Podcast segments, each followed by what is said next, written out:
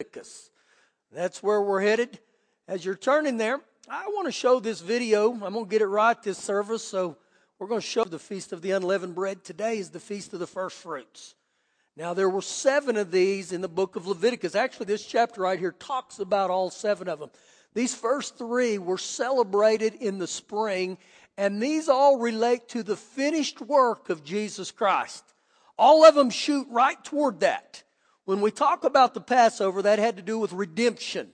Man, we've been redeemed by the blood. The Feast of the Unleavened have to do with our sanctification. And the Feast of the First Fruits today has to do with our new creation as in Christ Jesus. Now, these feasts, guys, they celebrate them, like I said, and these weren't optional. Man, they came together and they celebrate them.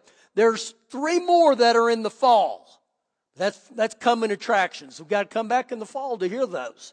But we're going to hit these three today. They have to do with Jesus' death, his burial, and his resurrection. All three of them. So let's learn about the feast of the first fruits here today.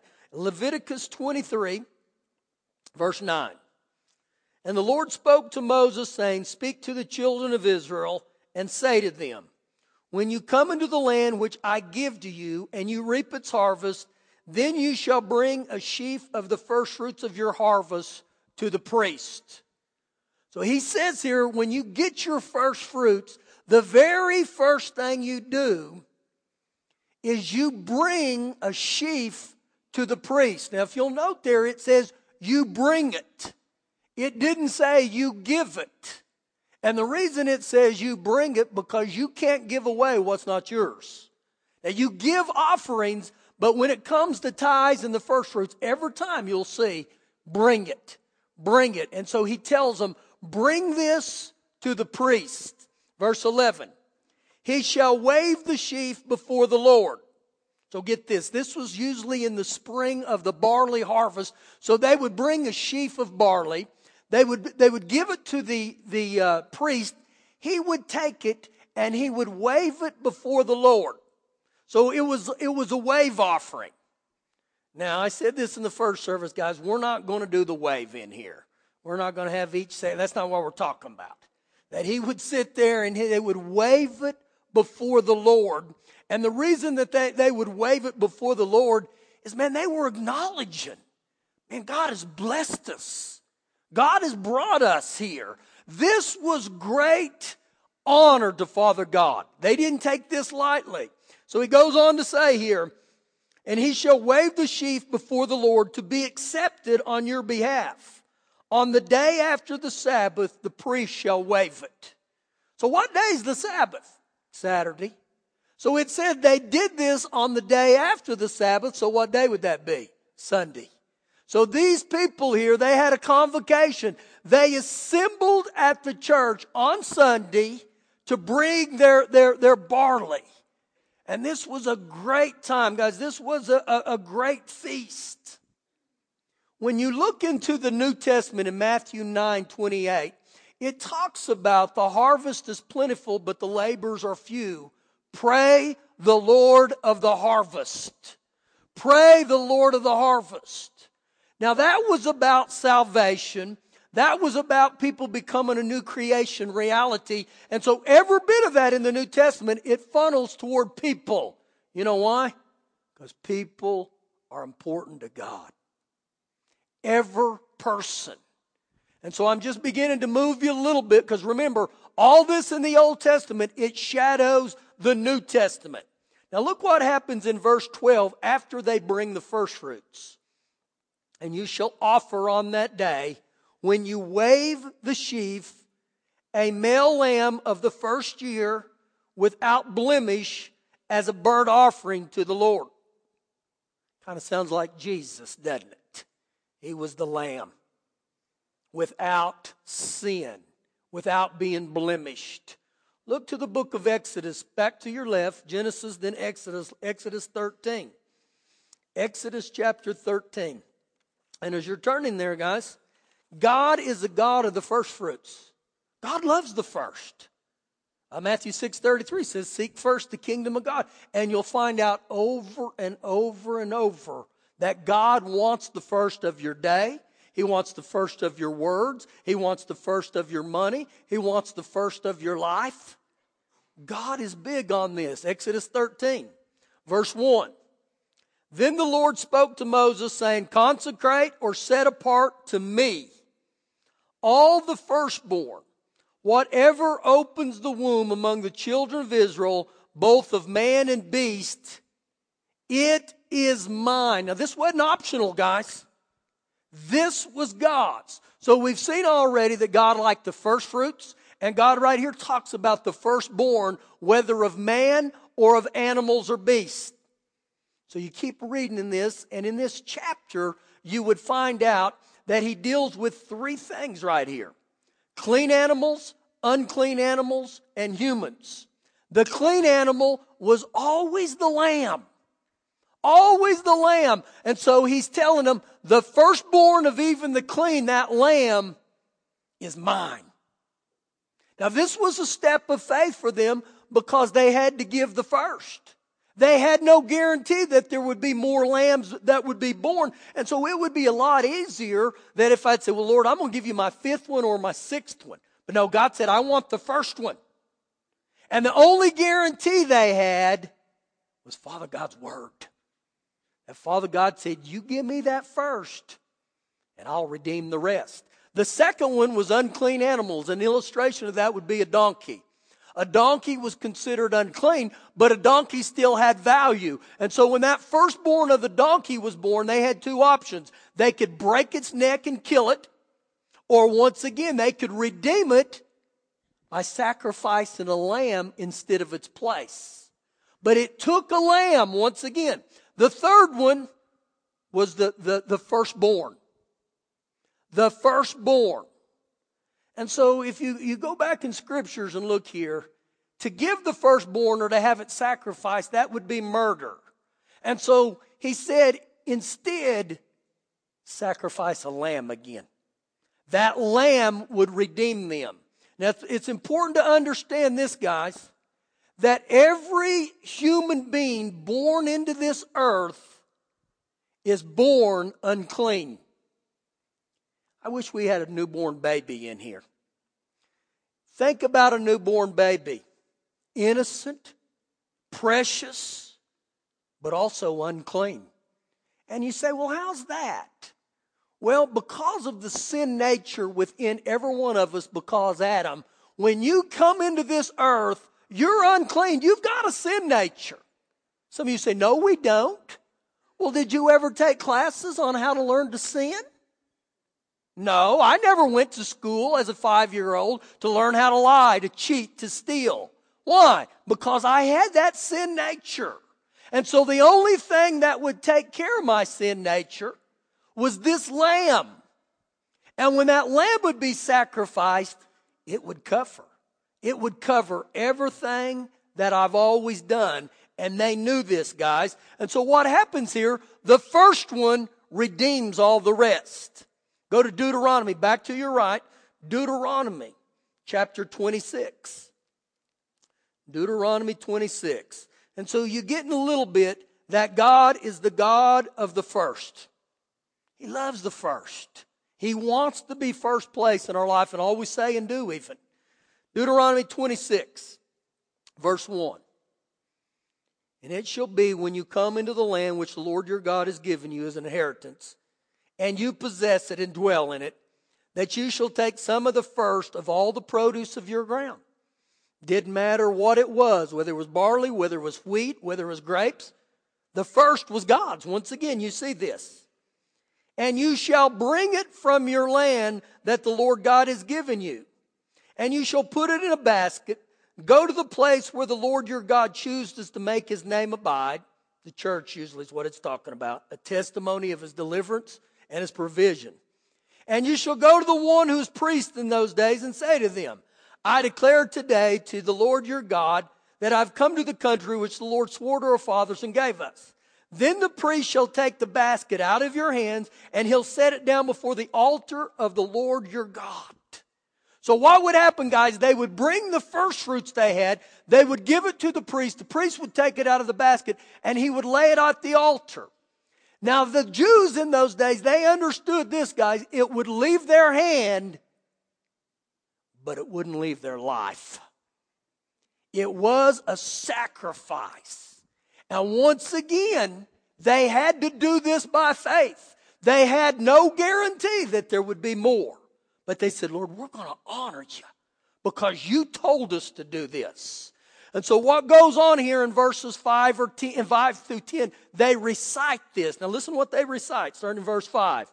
And you shall answer and say before the Lord your God, my father was a Syrian about to perish, and he went down to Egypt, and he dwelt there, few in number, and there he became a nation, great, mighty, and populous. But the Egyptians mistreated us, afflicted us, and laid hard bondage on us. Then we cried out to the Lord God of our fathers, and the Lord heard our voice, looked on our affliction and our labor and our oppression. So the Lord brought us out of Egypt with a mighty hand and with an outstretched arm, with great terror and with the signs and wonders. He has brought us to this place and has given us a land, a land flowing with milk and honey. And now behold, I have brought what? The first fruits of the land which you, O Lord, have given me. Then you shall set it before the Lord your God and worship the Lord your God. So, guys, this was a great time of worship. It was acknowledging what Father God ha- had done for them. And think about some of the words there.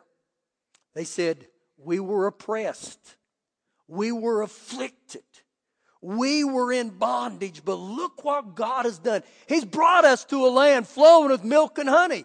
I believe He still wants to do that today. And I can stand here before you today and I think, He's brought me out of bondage. He's brought me out of a prison. Guys, I've been in bondage to things. Not no more because of what He's done. And so this was a great time to reflect and worship what God had done and said, Thank you, Father God. But it took faith again to give their first fruits. And so, what does this mean to me and you in the New Testament? Go to 1 Corinthians 15.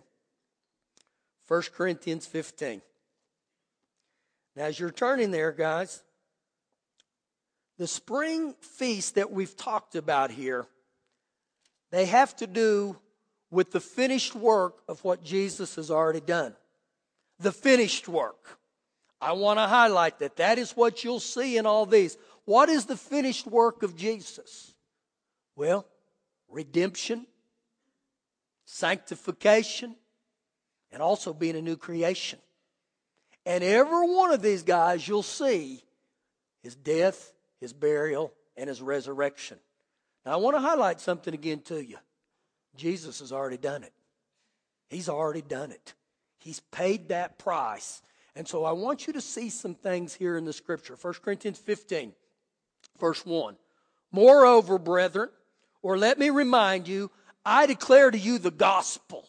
You know what the gospel is? It's salvation. The gospel is good news. It's glad tidings. I don't know about you, but man, I thank God for the good news. There were times in my life I was down and out and thank the Lord for the gospel. Keep reading here. Which I preach to you which also you received. Now, every one of us, when the Word of God is brought forth, we have an opportunity to receive it. How do I receive it? I receive it by faith, guys. I don't earn anything from God. I receive the things of the kingdom of God. And right here, he tells us by receiving it, and once you receive it, in which you stand. When it talks about in which we stand, you know what that means? My faith rests. My faith rests because the Word of God says this. The Word of God tells me what all I can be, what all I can have, and what all I can do. I want you to get this today. You can be whatever the Word of God says you can be.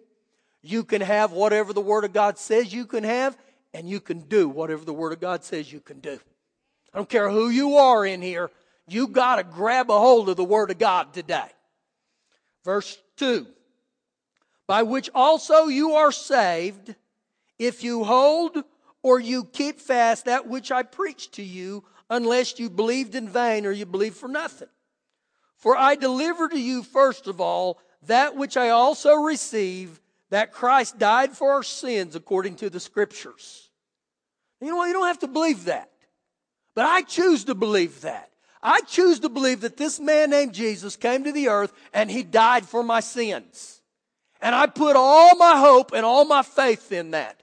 That he died for my sins. Verse 4, and that he was buried and that he rose again the third day according to the scriptures. Now, I don't know if you caught it there, but in verse 3 and 4, it talks about Jesus' death, his burial, and his resurrection. In all three of those. I believe in every bit of that, guys. How do you believe, Pastor? And I read the Word of God, and the Word of God comes alive to me. Now, pick up with me, same chapter, verse 20. But now, Christ is risen from the dead and has become, not going to become, but has become the first fruits of those who have fallen asleep. Now, what he's talking about here, guys, they've fallen asleep. They're dead physically. Physically, they are absent from the body, but present with the Lord. Now, right there is the first fruits of the harvest. You know what that means? All the ones that died and had faith in a God, Jesus came for them also. Now, don't stop right there. Keep going with me. Verse 21. For since by man, or we could read it, for since by a man came death, what does that mean? By one man named Adam, death infected every one of us. That's where our sin nature came from.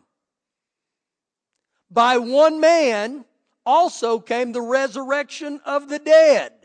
Jesus is who's that talking about. And so when you look at this, God redeemed man by a man. And the reason he did that, God had to make it legal, and that's the only way it became legal. How'd that happen? Jesus was born that of a virgin. He walked this earth for 33 years. He was tempted and tried, just like me and you, but the Bible says without sin. So when Jesus died on that cross, he was the perfect sacrifice. Keep reading, verse 22. For as in Adam all die, even so in Christ all shall be made alive. So you know what this is talking about right here? My life and yours will identify with either one or two things. It'll identify with Adam and that sin nature, or it'll identify with Jesus and that redeemed nature. Now, for 20 years of my life, guys, the only thing my life identified with was the sin nature. And guess what that sin nature did? It sinned. And it sinned rather well. But when I gave Jesus my heart and I received him, he came on the inside of me and he changed my heart. Now, in scripture, in Matthew 3 3, Jesus himself said to this man named Nicodemus, He said, you must be born again. And Nicodemus said, How do I enter my mother's womb the second time? And Jesus wasn't talking about that. He was saying, When you give your heart to me and you receive me, I come on the inside of you and I start changing you from the inside out. And that's what he wants to do for every one of us. Now keep reading. Verse 23. Uh, but each one in his own order Christ the firstfruits, afterward those who are Christ at his coming. So this is talking about here, guys, the second coming of Jesus. The first we talked about was all the dead, but the second coming of Jesus will be the, the first fruit of the harvest of all of us that are left. And Jesus is coming back to harvest all of us that are still alive right here. And we talked about that how the dead in Christ will rise, and then who here on earth we're going to ascend with him. And remember, there'll be a shout and a blast of the trumpet. But it highlights here we become the first fruits. Now, when you look at this, guys, Jesus is the first fruits of the new creation. And by a faith identification, I become born again. How does that? I don't earn salvation, guys. Just because you've gone to church for 33 years doesn't mean nothing. I receive salvation by a faith identification. Romans 10 9 and 10 says that if I confess with my mouth and believe in my heart, I'll be saved. And so Jesus became the, the first fruits by a faith identification. How does that tie in with the first fruits that we talked about or the feast of the first fruits? Well, think about this, guys. In the Old Testament, it took a lamb, the first one, that was without spot. So he was clean. He was unblemished. He had no sin. And he became the sacrificial lamb. The problem with that was every time they made a mistake, you know what they had to do? They had to slit a lamb's throat. Now, you know what would happen in my life? I would have just been better off to carry a knife in my pocket because I did a lot of sinning. And even after I born again, I still made mistakes and sinned. Do you know in the Old Testament it says that in one setting, Solomon sacrificed a thousand lambs? Can you believe all the blood and everything that took place? And so when we look at it in that sense, they understood the cost. When you start killing a thousand of your lambs, it's going to cost you something. So you know what I begin to see? They place great value on the blood. I believe me and you ought to take uh, place great respect and honor on the blood. Too often in our lives, in my life, it's very easy for me to come down here to the altar, repent of my sin, and say, Thank you, Lord Jesus, and walk away like ho hum. But what happened with Father God is this He believes in the first. And so, Father God gave his first. Father God gave his only begotten Son. Now, you fathers in here that have sons, I want you to think about this thing. Maybe you don't have a son, maybe even a daughter. What would it do to you to sacrifice your son? And not only sacrificing, but sacrifice him when you know he didn't do anything wrong. But Father God said this I'm going to give my son the first fruit, and I'm going to give my best. And Father God sowed Jesus, his son, in hopes of receiving a family. Now, when Father God sowed Jesus, guys, he had no guarantee. And what I mean by that the guarantee was this I'm going to sow him in faith, but I don't know if Erica's going to receive him. I don't know that Eddie's going to receive him. And so Father God said, I'm going to go ahead and do it because I loved humanity that much. And so there was a huge sacrifice paid for me and you. And this is where we come up with the first fruit. And Father God knew this.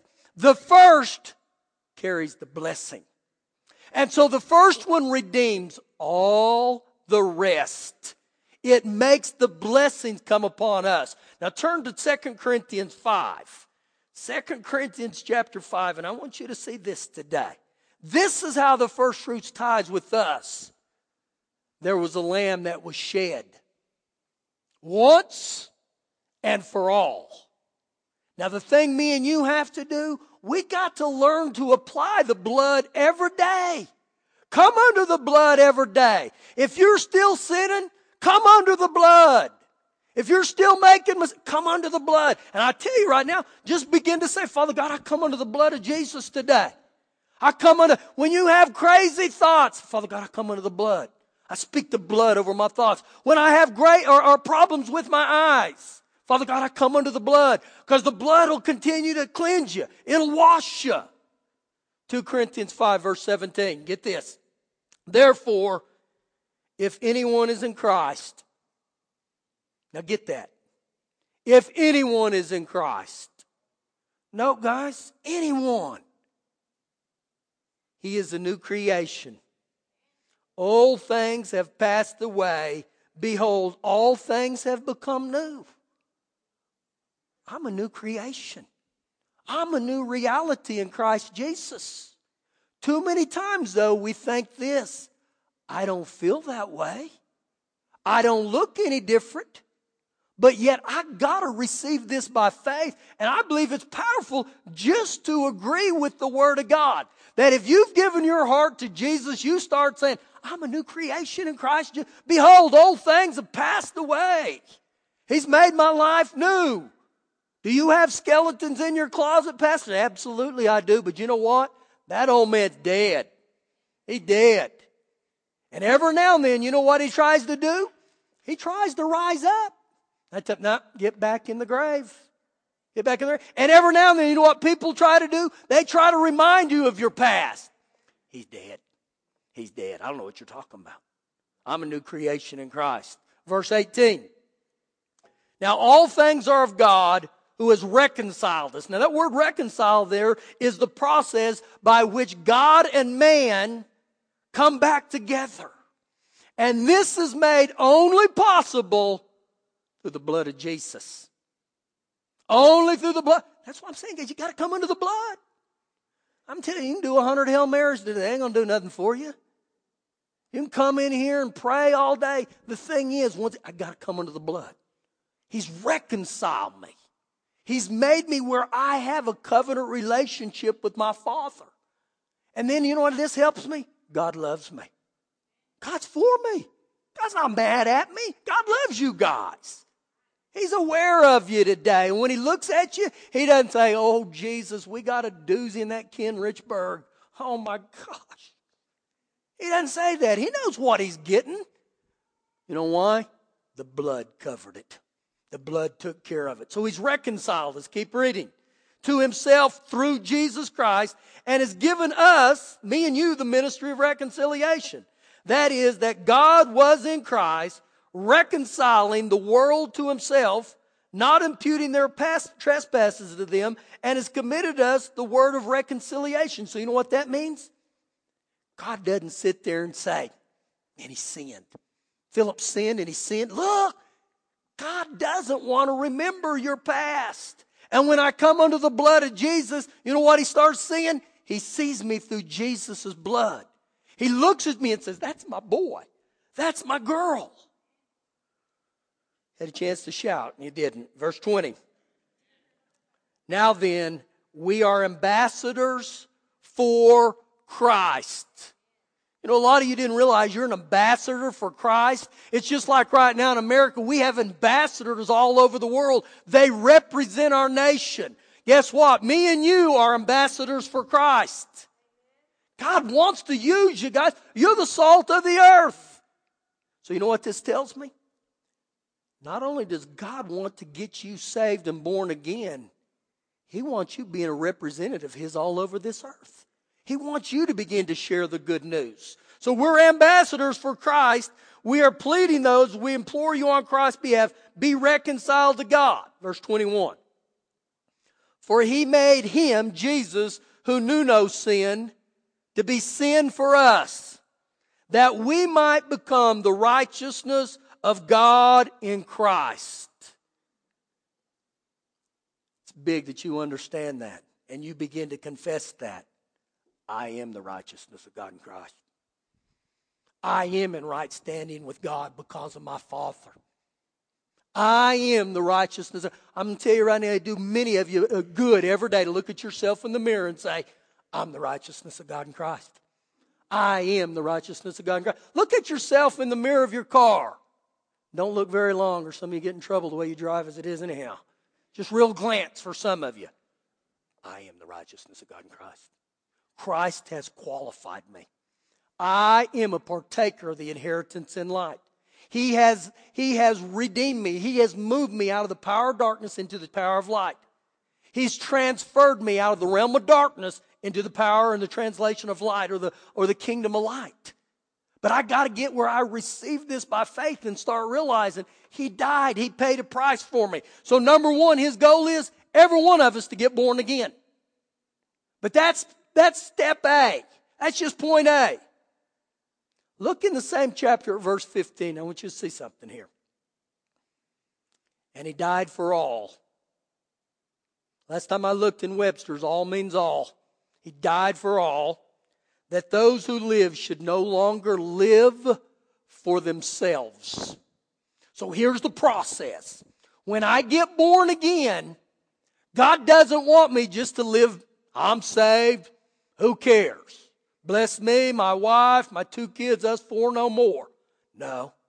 God said that we're not to live for ourselves. So when I get born again, there should be a change in my heart. There should be a change in my heart. You know what that means? It should bother me when I sin.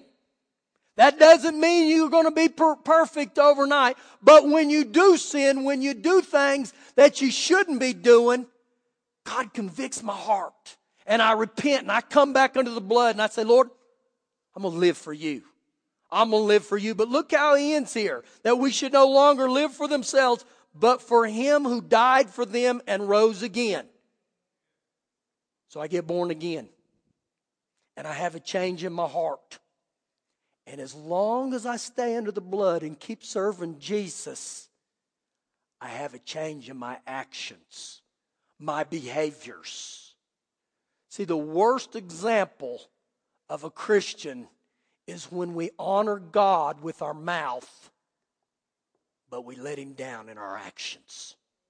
That's what the world finds simply amazing. When we as believers talk the talk, but we don't walk the walk. So ultimately, here's what happens, guys. I get born again and I start allowing God to move in my heart. And every time I blow it, I repent. I come back under the blood. Woo, the blood, the blood, the blood is moving me. And I start finding out what the Word of God says, and I start becoming a disciple of Christ, where I start living for Jesus in every area of my life. And then guess what? There's a change in my action. And when there's a change in my action, people begin to notice and they say, I knew you when you were a sinner. What happened? This guy named Jesus came into my life. And guys, I'm telling you to this day, when I go back to where I grew up in Clovis, people will still look at me and say, I can't believe what you do for a living. And I look back and say, I can't either. It's as big a shock to me as it is you. But what ends up happening, guys, is they see a change in my nature. Most of them grew up with me, and I'm telling you, man, when, I go eat with my brother in Clovis, and he's pastored now for 34 years. He's not nearly the pastor as me, but he's pastored for 34 years. Thank you. But they'll look, and you know what they'll say? If Jesus can, can save you too, he can change anybody. Because our, our, our reputation, the things we did all those years. But guess what happened? We received Jesus. And we stayed under the blood. Were we perfect? We weren't perfect then, and we're not perfect now. But when I mess up, I get back under the blood. I get back under the blood. And I've grown, and I've grown. And let me tell you this right now as a believer, anything that's healthy will grow. And some of you today, your spiritual growth has been stunted. Some of you today, you don't know Jesus. Some of you today are where you were 10 years ago. God wants you moving up. He wants you to live for Him, but I got to come under the blood and I got to realize I am the righteousness of God in Christ and give Jesus permission to move in your life. And then when He starts moving in your life, respond to Him. Why does He move in my life? He convicts my heart. The Holy Spirit was sent, John 8, uh, 16, 8, to convict the world of sin. We have people that come to church here, and you know what they'll say? I don't want to go to church there. Every time I go there, I get convicted. Good. That means the Holy Ghost is at work here. And some of you are being convicted right now. Can't say amen, say oh me. That's good when we get convicted of sin. That's God working in me. You know why? He's wanting to move you to a higher area of ambassador where He looks and says, I can trust them with this. I can use them here. And in Matthew 16 and 19, He says this I give you the keys of the kingdom. I give you the keys of the kingdom. You know what that tells me?